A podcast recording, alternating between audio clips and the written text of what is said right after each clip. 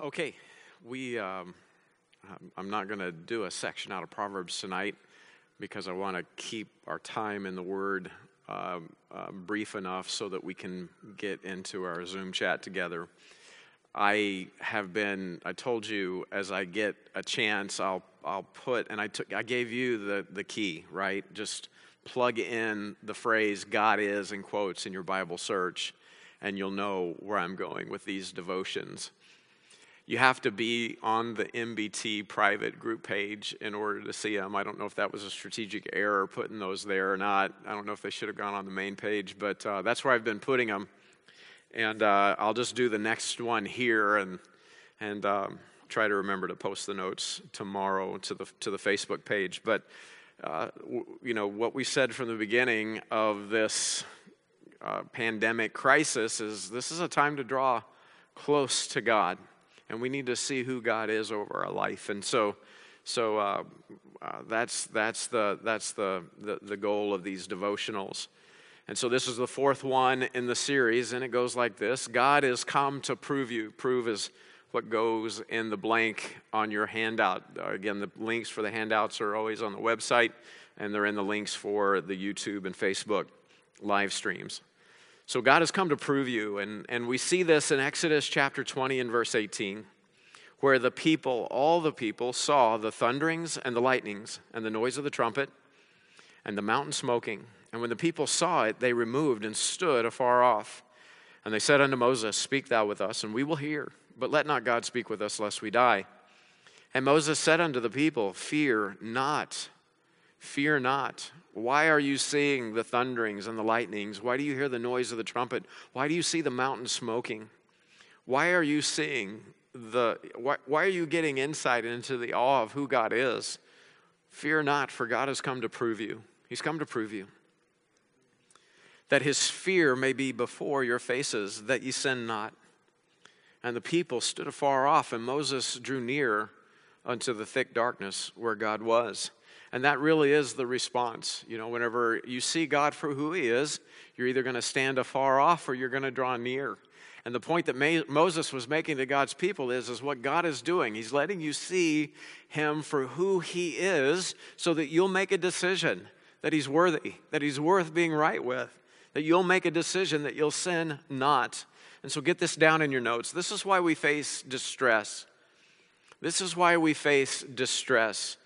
See, God allows situations beyond your control because they force us to reckon where our true allegiance lies.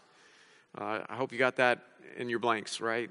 God, you, you need hard times. You need distress.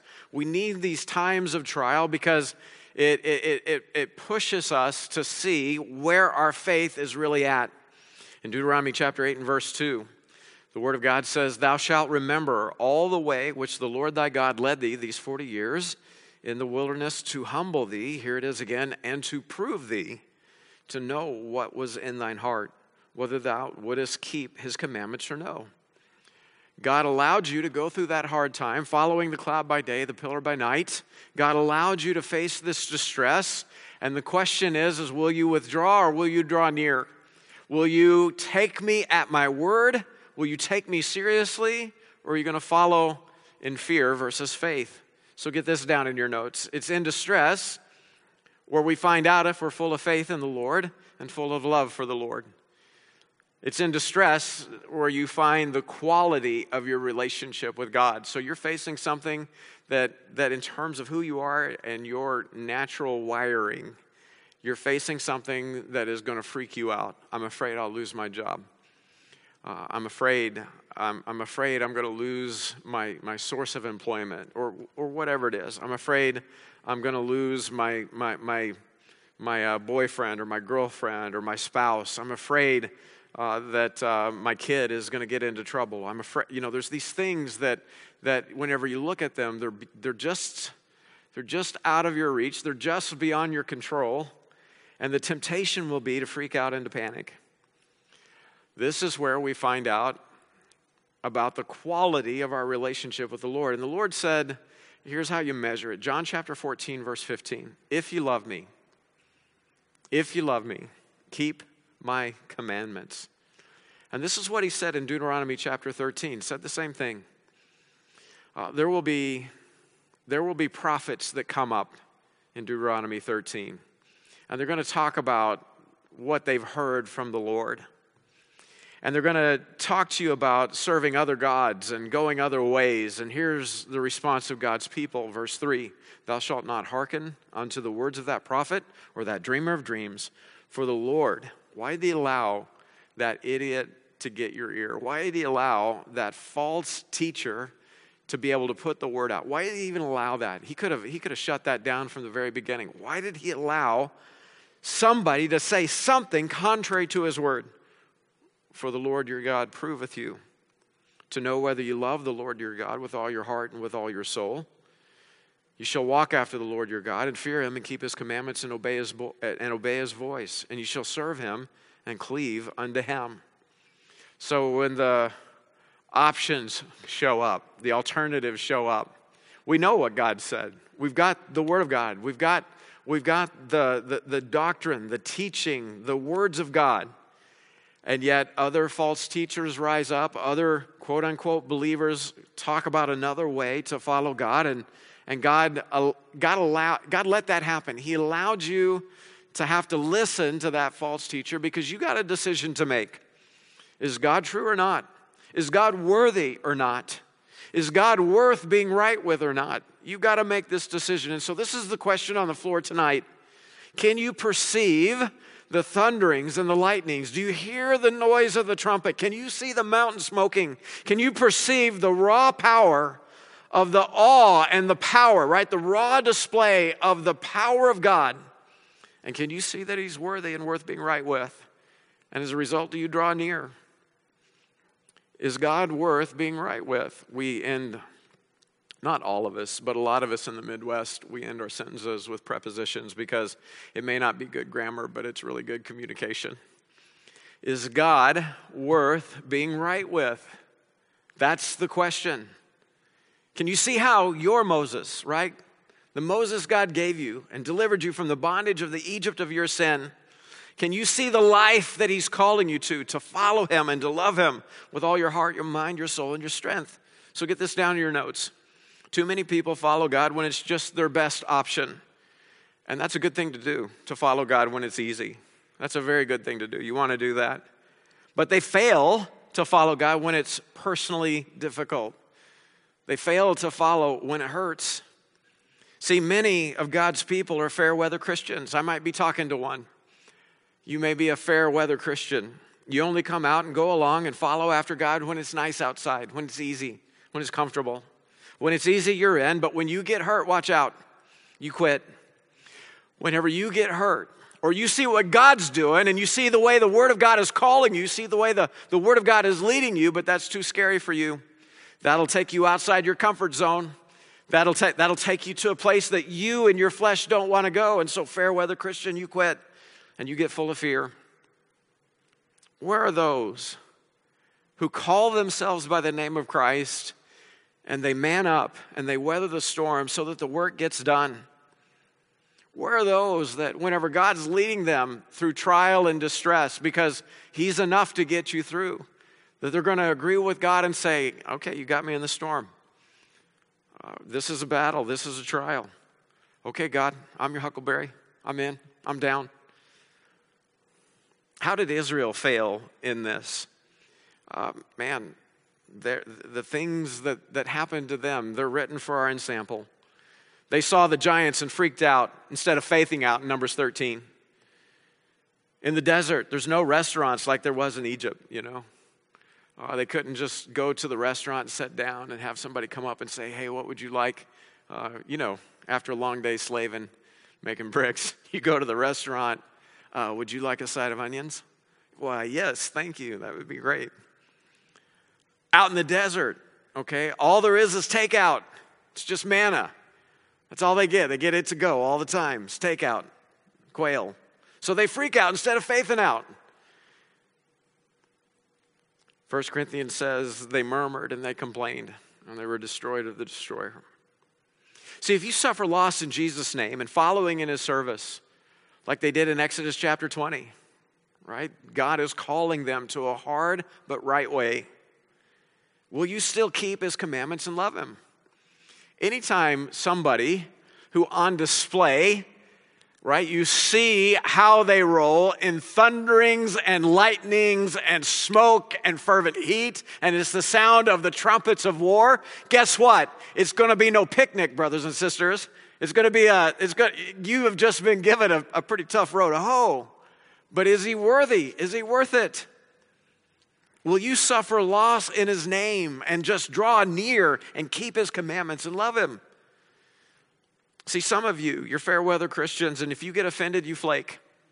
There's some of you that love this church, but the minute somebody says something you don't like, you'll flake out because you're a fair weather Christian. Some of you, now I'm not talking to you, I'm talking about somebody else at some other IP address, okay? Uh, you know, I'm not talking to you. You can go pray for that, whoever Mid, Midtown Baptist Temple member that's over at, you know, that other IP address. But they get offended and they flake out because they won't do the hard work of working out problems. Hey, Pastor, you said this and that hurt my feelings. Well, bless your heart. Let's talk about why. Let's work it out. And maybe I got to get right with you. I don't know.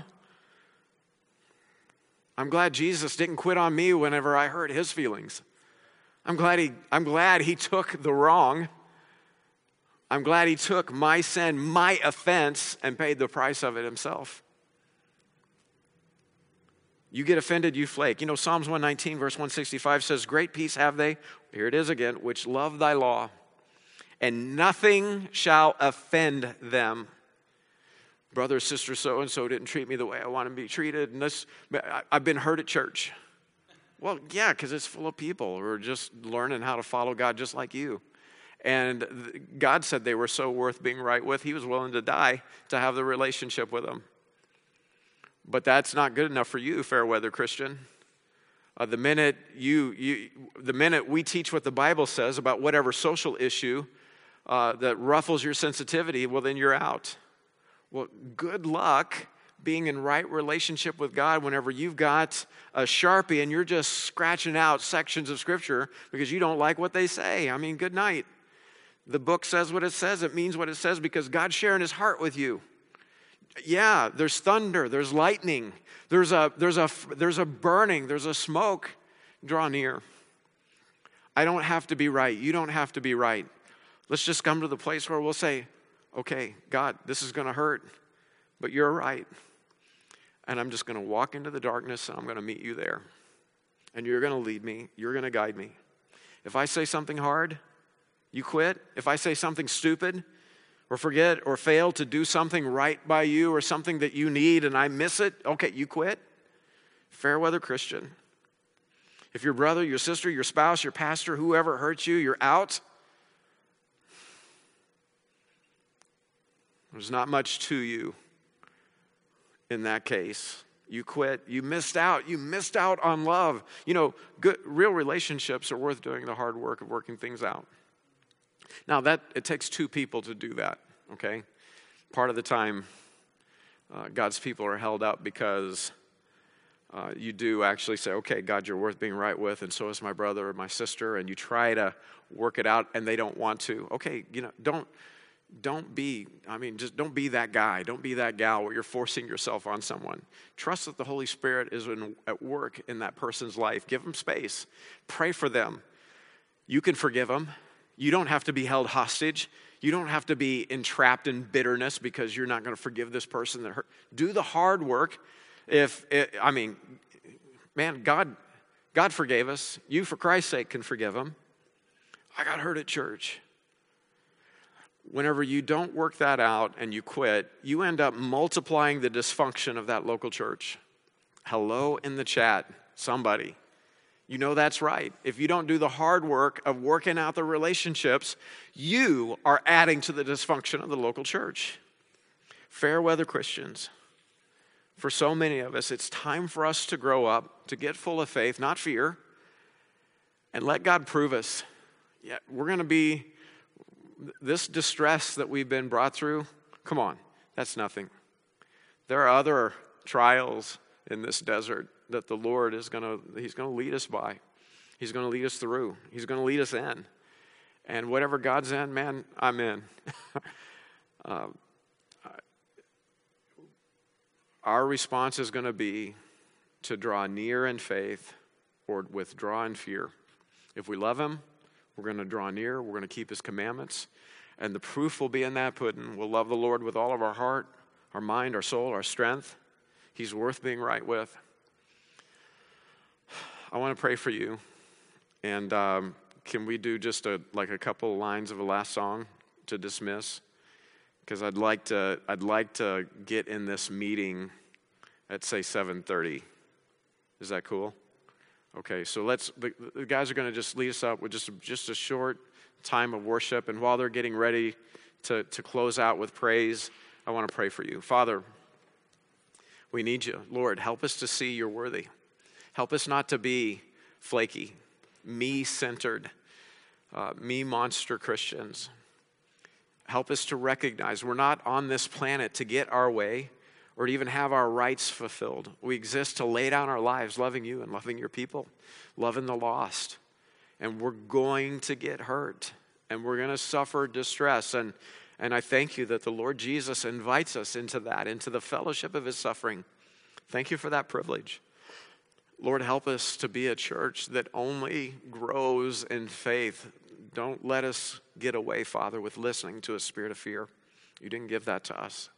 And so, Father, I pray your blessing over my brothers and sisters. And as they listen tonight, and as your word has its way with our hearts, if there's somebody that they need to reach out to for res- restoration or reconciliation, if there's an issue that needs to get worked out, Lord, help them to not be fair weather Christians, but faithful brothers and sisters, to be faithful servants because you're worthy. Uh, Lord, help us to be a people that protect unity that show love, that work out issues, that work through times of distress. And, in the, and, in the, and, in, and the result of that is, is we just keep drawing closer to you. Father, I ask that you'd bless us in this way, all in Jesus' name and for your glory. Amen.